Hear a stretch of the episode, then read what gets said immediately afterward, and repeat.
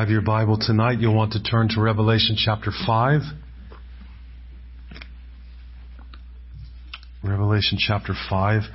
The praises of God around the throne move out in stages in the same way we saw last week. He's surrounded by these widening uh, concentric circles of glory. The praise moves from contemplation of who God is in himself to his work of creation to what is the summit tonight of his worthiness in chapter 5, the work of redemption accomplished by the Lamb. This gives us the opportunity to consider why we exist in the first place, why we are even here, why there's something instead of nothing. And we have to wonder sometimes where history is going. How are we ever going to get out of the mess that we've made and keep making? John was well aware of the problems that he and the church were facing in the first century, the persecutions, the threats. That's why his reaction tonight in chapter 5 to the fact that no one initially can open this scroll is so understandable. All creation is groaning and weeping and waiting under the curse of sin and death. And if there isn't a plan, if there isn't a direction here, um, or a sovereign who can drive history to its consummation, and a victor who can accomplish what's necessary for it all to go according to that plan, all there is to do is weep for we're without any hope. But in Revelation 5, we find our answer to all these questions and to this great dilemma for humankind. And the result of the answer, the reason for which God created the world is pure, unbroken, exuberant worship. Beloved, the ultimate goal of learning theology is not knowledge. It's worship. J.I. Packer said this, any theology that does not lead to doxology, to worship, eventually becomes idolatry. God and the Lamb are glorified in Revelation 5 because they've begun to exercise their sovereign authority over creation already through the death and the resurrection of Jesus Christ, which results in the inauguration and eventually the consummation of judgment and redemption. The triumph of Jesus Christ through His death and resurrection is the ground and the goal of all worship. It is the means by which God has made Jesus Lord over all human history. And it is the comfort of our hearts and the source of all our hope. Let's pray and we'll begin. Father, we thank you for your word tonight. We thank you for your revelation, period, and this revelation of your Son, Jesus Christ, for your embattled church in this world. So God, turn our eyes and ears to heaven tonight to hear from another world what is true and what is real as we live in this one. May praise be to you, our God, Help me to preach for this purpose. Help us to listen and understand and believe for this purpose, as well as our hope and our joy and the eventual end of all our weeping. We ask and pray these things in the name of Jesus Christ our Lord. Amen. Let me read chapter 5 all at once. As beautiful as chapter 4. Then I saw in the right hand of him who was seated on the throne a scroll written within and on the back sealed with seven seals. And I saw a mighty angel proclaiming with a loud voice, Who is worthy to open the scroll and break its seals? And no one in heaven, or on earth, or under the earth, was able to open the scroll or to look into it. And I began to weep loudly because no one was found worthy to open the scroll or to look into it. And one of the elders said to me, Weep no more. Behold, the lion of the tribe of Judah, the root of David, has conquered so that he can open the scroll and its seven seals. And between the throne and the four living creatures and among the elders, I saw a lamb standing as though it had been slain with seven horns and with seven eyes, which are the seven spirits of God sent out into all the earth. We've looked at this before in Revelation. This is the glory and perfection of God's one Holy Spirit. In verse 7, and he went and took the scroll from the right hand of him who was seated on the throne. And when he had taken the scroll, the four living creatures and the 24 elders fell down before the Lamb, each holding a harp and golden bowls full of incense, which are the prayers of the saints. And they sang a new song saying, Worthy are you to take the scroll and to open its seals, for you were slain. And by your blood you ransomed people for God from every tribe and language and people and nation, and you have made them a kingdom and priests to our God, and they shall reign on the earth. Then I looked and I heard around the throne and the living creatures and the elders the voice of many angels numbering myriads of myriads and thousands of thousands saying with a loud voice, worthy is the lamb who was slain to receive power and wealth and wisdom and might and honor and glory and blessing. And I heard every creature in heaven and on earth and under the earth and in the sea and all that is in them saying, to him who sits on the throne and to the lamb be blessing and honor and glory and might forever and ever. And the four living creatures said, Amen. And the elders fell down and worshiped. The scene of worship we saw in Revelation 4 is continuing here. There's been no interruption to it, but at this point, John sees, as he looks, a scroll written within and on the back, sealed with seven seals, in the right hand of the one who is sitting on the throne in verse 1. This scroll is God's purpose for human history. It contains the content, the direction, and the means by which God is going to accomplish it. Part of the reason we know that's what's in the scroll is by noting John's reaction later to the fact that no one in heaven or on earth or under the earth was able to open it. In other words, it would be catastrophic if the contents of this scroll remain unknown. So it isn't just details. Whatever's in the scroll brings about weeping and distress and sorrow and catastrophe if it can't be opened. Some scholars say this was a normal scroll Usually a piece of parchment written on front and back, rolled up, sealed with seven seals. Others say it was a codex, more like a book. But the nature is much less important than its contents, which, as we can clearly see, is basically the rest of the book of Revelation. God's plan for the end of time and for the cosmos. Look at 2 through 4 again. And I saw a mighty angel, note that, proclaiming with a loud voice, Who is worthy to open the scroll and break its seals? and no one in heaven or on earth or under the earth was able to open the scroll or to look into it. And I began to weep loudly because no one was found worthy to open the scroll or to look into it. This is amazing. Think of the scene we saw described in chapter 4. Not even one of those mighty four living creatures could open this scroll. There was none among the millions of angelic beings that were strong enough to open it. Not one of the 24 elders could open it. Not even what John described as a mighty angel in verse 2 was worthy to open the scroll or to look into it. And this angel, remember this, this angel hasn't sinned.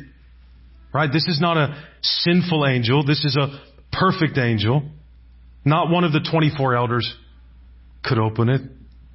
None of these beings obviously participated in Satan's rebellion. So surely they're worthy to open the scroll, but they're not. And why?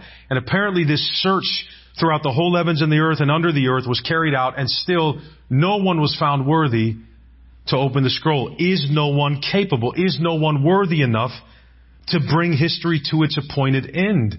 What if there is no one who can know, much less carry out God's will for all creation? That's what's at stake in this scroll.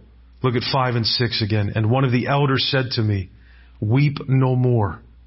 Behold, the lion of the tribe of Judah, the root of David, has conquered so that he can open the scroll and its seven seals. So, this elder says, Behold the lion.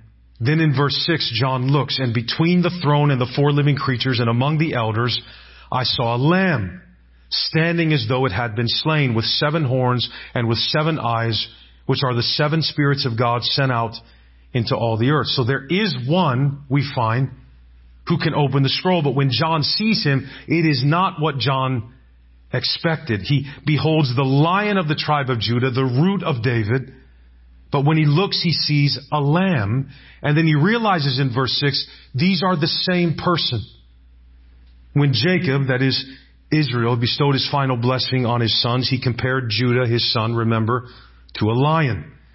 Uh, he said that a perpetual dynasty was going to come from Judah's line. That's Genesis 49, 8 through 12. When the prophet Samuel later on anointed David from the line of Judah as the king in the place of the Benjamite Saul, the prophecy is being set in motion. The exile that came to Babylon would make it seem like the dynasty had been cut off, but then in Isaiah chapter 11, that prophet saw a new shoot springing up from the root and stump of David's dynasty. And of course, these promises finally reached their fulfillment in Jesus, the anointed king, the Messiah, the son of David, and the son of Abraham in Matthew chapter 1 verse 1. So surely this lion of the tribe of Judah, this Judah, this fierce lion is able to open the scroll. But here's the thing. This lion is also a lamb in verse 6 and he's standing as though he had been slain. The word is literally slaughtered.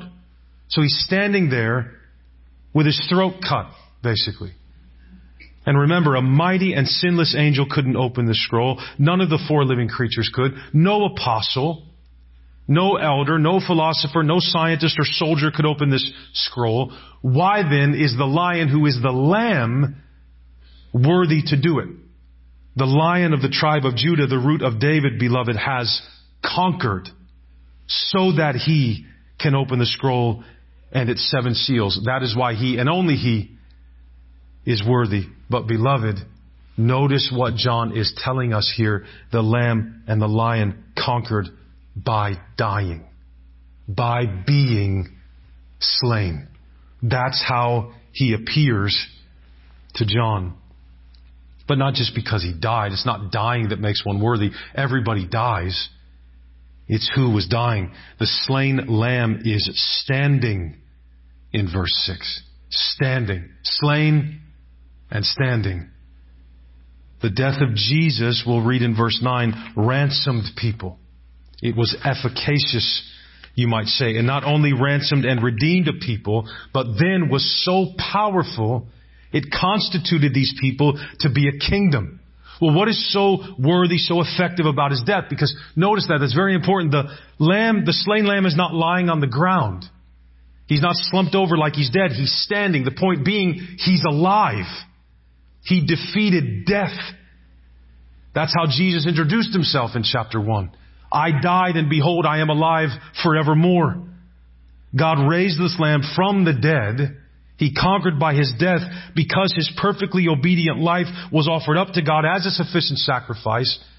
To ransom the sinners, God means to save. His death was different. It was so effective, it takes rebels and sinners and fallen created ones and makes them kings in the presence of God. And we asked last week, we ask it again, what kind of God makes kings out of his enemies? This God.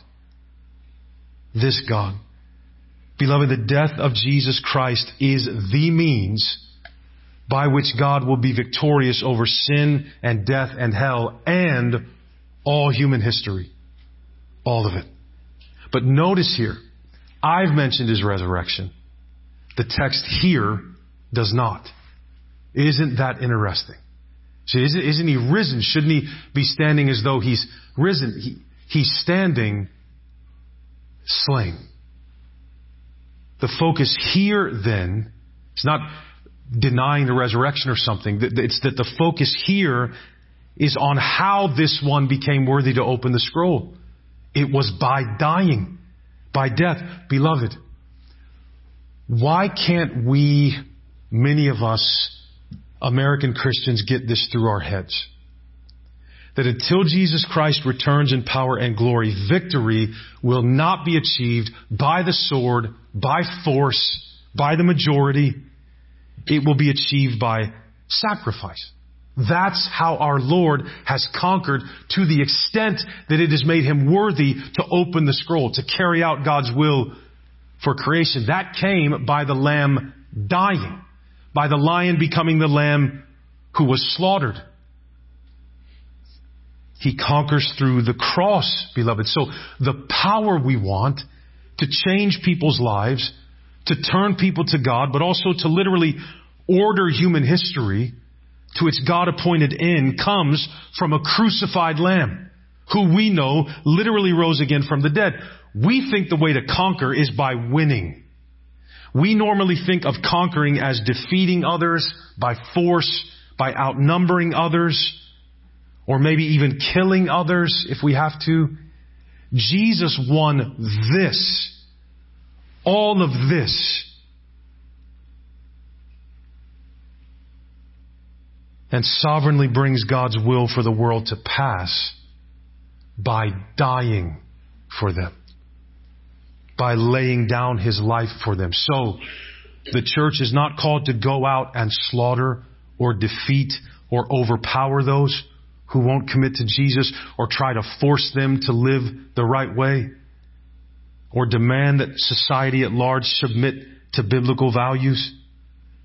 We are called to sacrifice our lives to show how worthy is the Lamb. Do we understand this? Is that our tone? What are the implications of the Lamb standing as though slain for the church in the world?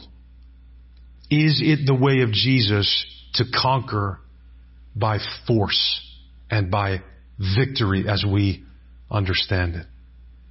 God's Lamb has seven horns and seven eyes, which show just how worthy He is. He's perfect to receive the praises that meet His appearance here. These are the visual equivalent of the title Almighty that's been ascribed to the Lord God in 1-8 and in 4-8.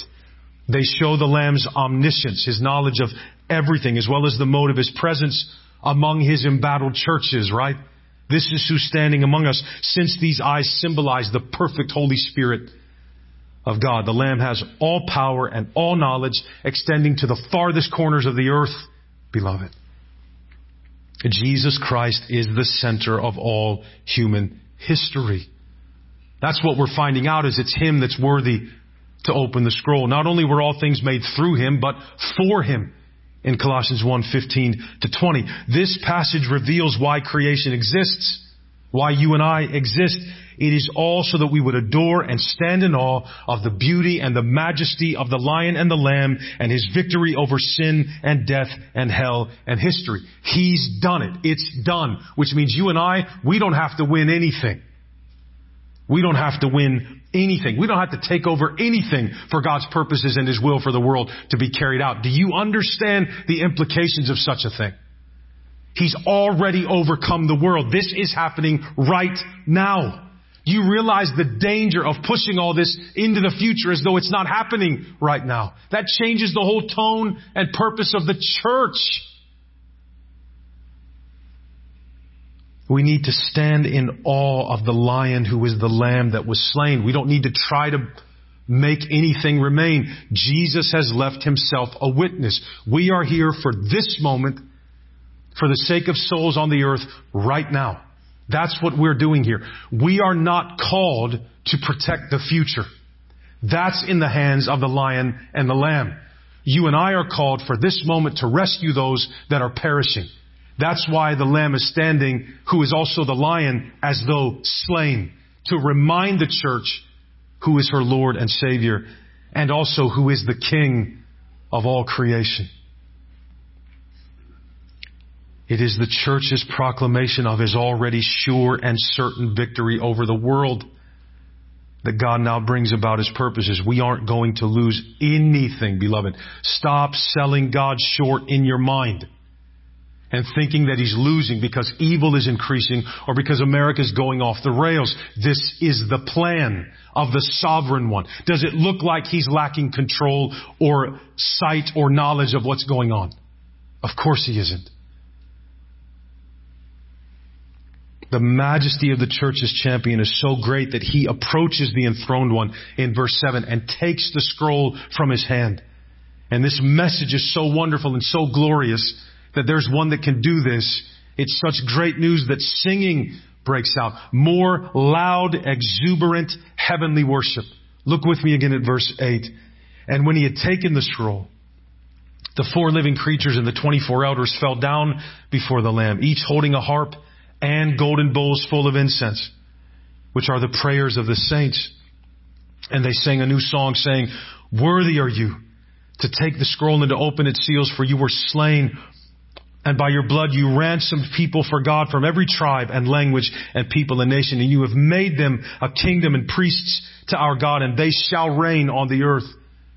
Then I looked and I heard around the throne and the living creatures and the elders of the voice, or the elders the voice of many angels, numbering myriads of myriads and thousands of thousands, saying with a loud voice, what did this sound like? Worthy is the Lamb who was slain to receive power and wealth and wisdom and might and honor and glory and blessing. Everything. Everything worthwhile. The Lamb is worthy to receive all of it. And I heard every creature in heaven and on earth and under the earth and in the sea and all that is in them. Think about that. Every creature. Earthworms, oxen, right? Beloved, right? Every creature. This is unbelievable. In heaven and on earth and under the earth and in the sea and all that is in them saying to him who sits on the throne and to the lamb, be blessing and honor and glory and might forever and ever. Again, parenthetically, real quick, if you have a Mormon or Jehovah's Witness that comes to your door, you take them to Revelation 5. If he's just the brother of the devil or just another angel, why is he being worshiped alongside the one who is seated on the throne? Start there and they'll probably leave. It'd be better if they'd stay and listen to the gospel, but once they know, anyway. And the four living creatures said in verse 14, Amen. And the elders fell down again, remember, and worshiped. The supreme worthiness of the Lamb draws out awe it draws out verbal, physical expressions of praise to the glorious victor from those beings who serve in God's presence day and night that we were first introduced to in chapter 4. And besides their harps, now we know the elders are all holding a harp in one hand and a golden bowl of incense, which are the prayers of the saints. We'll be able to talk more about this in the coming weeks. In Revelation, these are specifically the prayers of those martyred for their faith in Jesus Christ throughout the age of the church before his return. And these prayers will play a crucial role in the judgments this lamb will pour out on his enemies. It's in response to the cries of these martyrs for justice that the Lamb will pour out his judgment on his enemies in Revelation 6, 9 through 11. It's in response to the lament of these suffering saints in chapter 8 verses 3 through 5 that he'll send fiery vengeance on earth, sea, rivers, and sky in 8, 6 through 12 the new song being sung in verse 9 and following celebrates the fact that the slain lamb, as the slain lamb, has defeated the powers of evil. By dying, he has redeemed men and women and ransomed them by his blood from every tribe and language and people and nation. And we've already been told back in chapter 1 that he's made these redeemed ones a kingdom and priests, but he repeats it here in verse 10. This is already accomplished. There is an already not yet dimension to our faith that God wants us to be aware of and live in. This has already been accomplished. In the spiritual sense, we are already reigning because the Lamb has already been slain. What was necessary to place him on the throne has happened. Right? This is very important for us to accept, to push, again, to push the reigning of Jesus out into the future is to underestimate what the lion and lamb accomplished already just by dying. Just by being slain, all of this has been affected. So, of course it affects our hearts now to not realize Jesus has already been victorious. And we're only here for proclamation, not to take over. Jesus didn't start the war. Jesus finished the war. So it's not like he started something that now you and I take over and are fighting. Jesus finished it. We're here as proclaimers, not as pioneer settlers, beloved. Our home isn't here. We don't need this world. We don't need to claim it or reclaim it. Jesus owns it. If the church doesn't take on this truth from the Word of God, its mission will be skewed by this idea that we somehow help bring about this reign if we conquer enough territory. No, they were singing this over 2,000 years ago. They're still singing it now. We don't have to fight. Right? We don't have to fight. We serve and love and die if need be, as Jesus did. The elders say he has made us, the church, a kingdom of priests, his redeemed ones. And beloved, let's take a minute here Note the desire of God for creation that is revealed to us here. And I want us to consider the sin of racism. It's not, Here's what the media has done and other things. It's made the idea of race so important and so exalted in our society that we get tired of it. And it gets, it, it, it, there are even some ways in which it becomes threatening. We've, we've seen some of that in our culture in the last year or two, right? The way that race can be wielded as a weapon by both sides. It's always been by all the different sides, but what the media can do is, is oversaturate us with something so that we forget that God is the possessor of all truth. The sin of racism isn't merely a social issue. It's a blood of Jesus Christ issue. It's clear in God's Word that His predestined and ordained plan of Jesus is to capture and to take to Himself, beloved, a multi-ethnic bride. That's what this is. There are still people in the church that have a problem with interracial marriage. Then they have a problem with Jesus and His church. God's aim is not to have a redeemed people from one tribe or two or even 10 or 20, but from every tribe, every language, every people, every nation. We know that he means something different than the continents here because the gospel is on every continent. And Jesus said this gospel of the kingdom will be preached as a testimony to all nations, and then the end will come, which means our understanding of nations has to be ethno-linguistic, not created by borders, right? So Jesus means to capture people from uh, Americans, yes, but also a member, at least one member of that tribe in Brazil, somewhere in the Amazon, that speaks their own language. Yes, them too. There will be representatives of every ethno-linguistic group on the planet in heaven gathered around the Lamb. That's the bride of Christ. So ethnic diversity, don't let the world make you think, don't let the world make you roll your eyes at that. Their idea for it is selfish and ridiculous and it's to be wielded as a weapon and it's ridiculous. God's idea of it is related to the worthiness of His Lamb and the very reason for which His Lamb was slain. So don't let the world pull you into being upset about something that is a priority to your Lord. Don't let their misinterpretation and misapplication and misuse of it change our view of God's truth. Don't let that happen. All believers are a kingdom of priests and all believers will rule and reign together as one body and one kingdom. So just so we're clear, we need to love what God loves and we need to hate what God hates. And God hates sin. And racism is blasphemy blasphemy. If we harbor feelings of distaste or disdain or hatred or animosity, even if it's deep down on the inside and nobody knows it, towards this ethnicity or that ethnicity, verses 9 and 10 are letting us know that we're blaspheming the majesty of the Creator who shaped everyone in His image.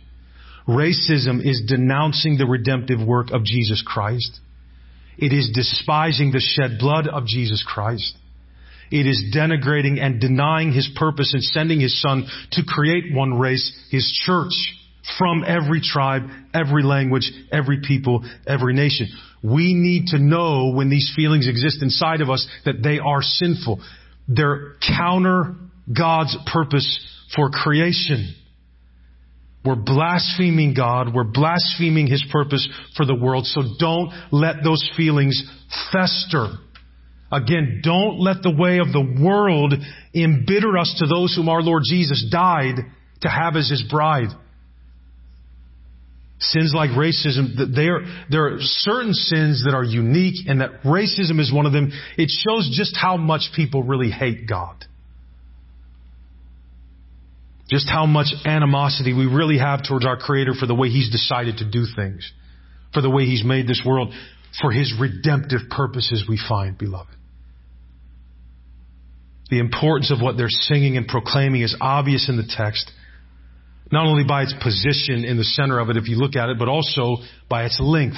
New songs were composed throughout the history of salvation in God's Word. Uh, every time a new event would happen where God was uh, rescuing His people. Exodus 15, of course, Isaiah 42, Psalm 96. Um, the new song the living creatures and the elders are singing, however, makes any previous one pale in comparison. In this redemption, in this Exodus, if, if you will, the multitude that's being purchased by the Lamb doesn't just come from one nation. It comes from every tribe, language, people, and nation. Every ethne on planet Earth. That's the word for nation. That's why I say ethno-linguistic peoples. That's what ethne, nation, means. But to this massive international assembly, which is what this is, the Lamb gives titles that had previously been reserved for national Israel in redemptive history and exclusively for them. And now they're applied literally to the church. So the church is the bride of Christ. Yes. And by virtue of being in Christ, the true Israel. One plan, one promise, one people. Just like Paul says, unless we want to play word games with the text and say one doesn't mean one, it means two and all of this. What Jesus accomplished at the cross is on the line in that discussion, beloved. That's why it matters. That's why it's a big deal to me. Right? When we talk about the people of God, it's a discussion on what Jesus did or did not accomplish on the cross. That's why it matters. And this is what Jesus accomplished on the cross. In verse 11, this redemption accomplished and applied results in an absolute waterfall of praise and exaltation that just engulfs all of heaven. And so now joining the praises of the four living creatures and the 24 elders are many angels, myriads and myriads and thousands of thousands. Now just to have fun, alright, a myriad is 10,000. 10,000 times 10,000 equals 100 million. And we have myriads and myriads here. The point is not an actual count although that would be really fun. The point is that there are millions upon millions upon millions of angels praising the Lamb because he is worthy. If you've ever been to a football game, you know how loud 30,000, 50,000, 105,000 in that glorious stadium in Columbus, filled with people, right? But you know how loud that can be. You know how exalting that sound can be. Human ears have never scratched the surface of what it sounds like up there. Mil- if it's up there, right? Millions upon millions upon millions. Hundreds of millions. What does that even look like? They're praising the Lamb because He's worthy.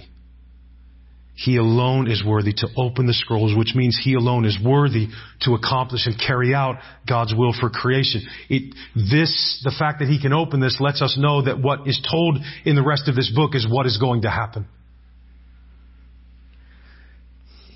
So John truly doesn't have to weep anymore. Right? It's, it's not just stop crying. It, it, no. Stop weeping.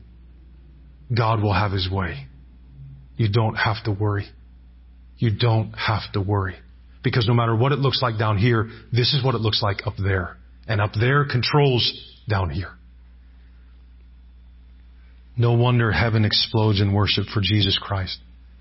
And notice finally in verse 13 that all creation, all creatures shout with all that they have. We see that here in the second part of 13. To him who sits on the throne and to the Lamb be blessing and honor and glory and might forever and ever. And the four living creatures said, Amen. And the elders fell down and worshiped. Why is Jesus so worthy of worship and praise, beloved? The lamb standing as though, as though slain, who is also the lion of the tribe of Judah. But lions eat lambs. That's how they interact. So why this juxtaposition, right? There's a point to the contrasting image of a lion and a lamb meeting in only one worthy person.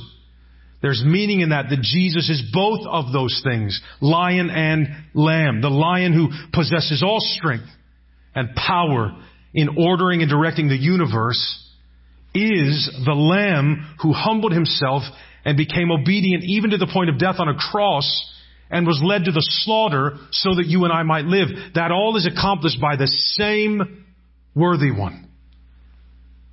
The four living creatures who sing day and night are the very same ones who are going to call forth the first four seals in chapter 6.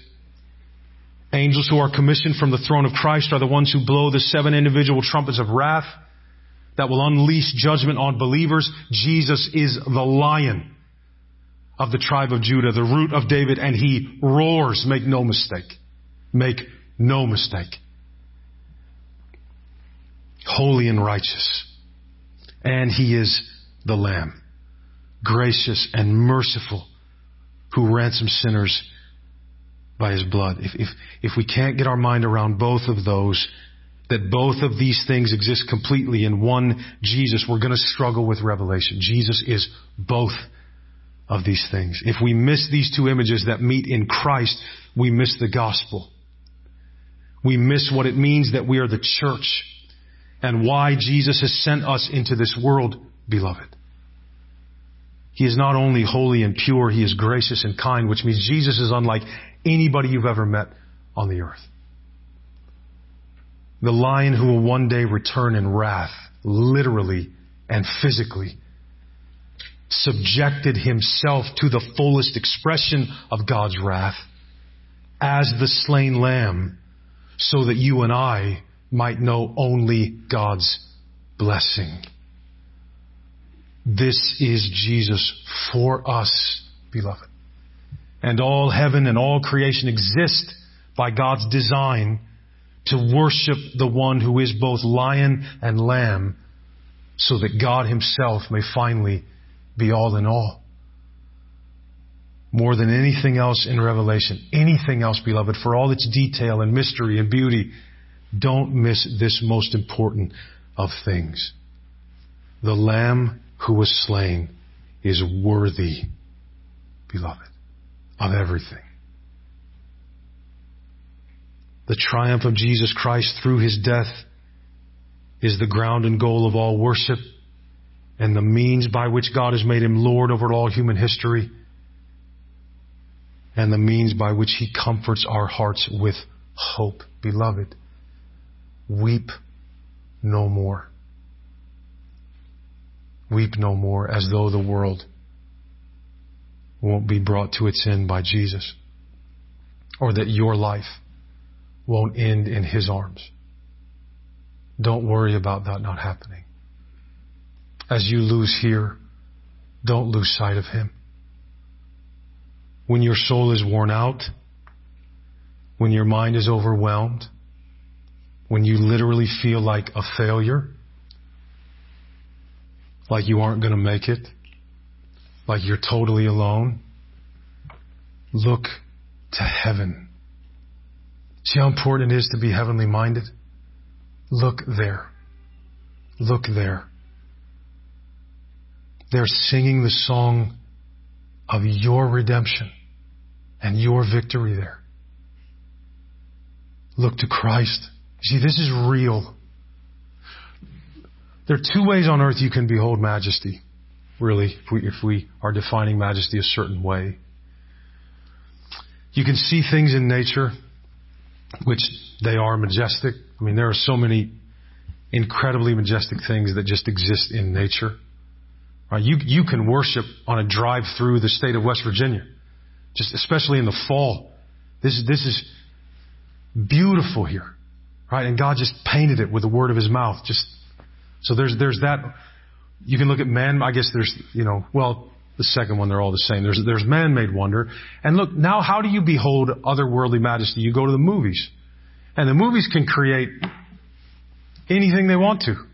I mean, it's it's amazing how they can go to places on Earth and film it in such a way that it looks like a planet that exists, you know, light years in the future. I mean, it's it's it's amazing what you can behold on a screen but it's all fake. It's all synthetic majesty created on somebody's laptop or desktop. Or if they're really good, it's a miniature they've created that they put on film and it looks real.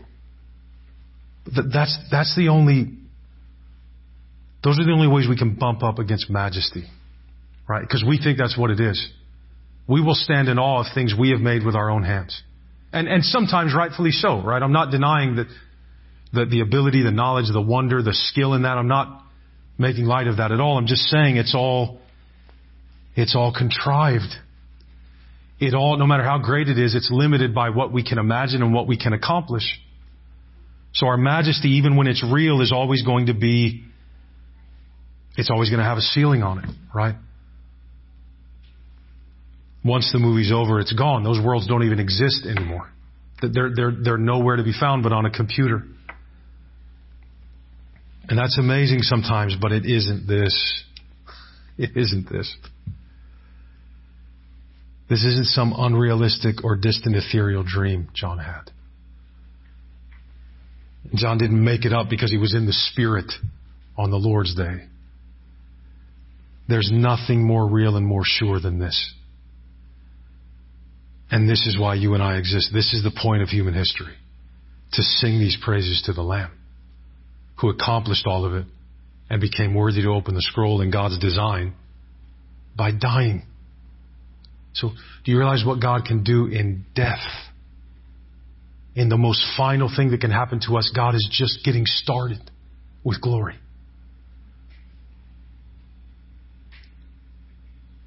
And for that reason, that our personal and corporate salvation is wrapped up in God's whole design for the world, through His Son who is the lion and the lamb, we can be sure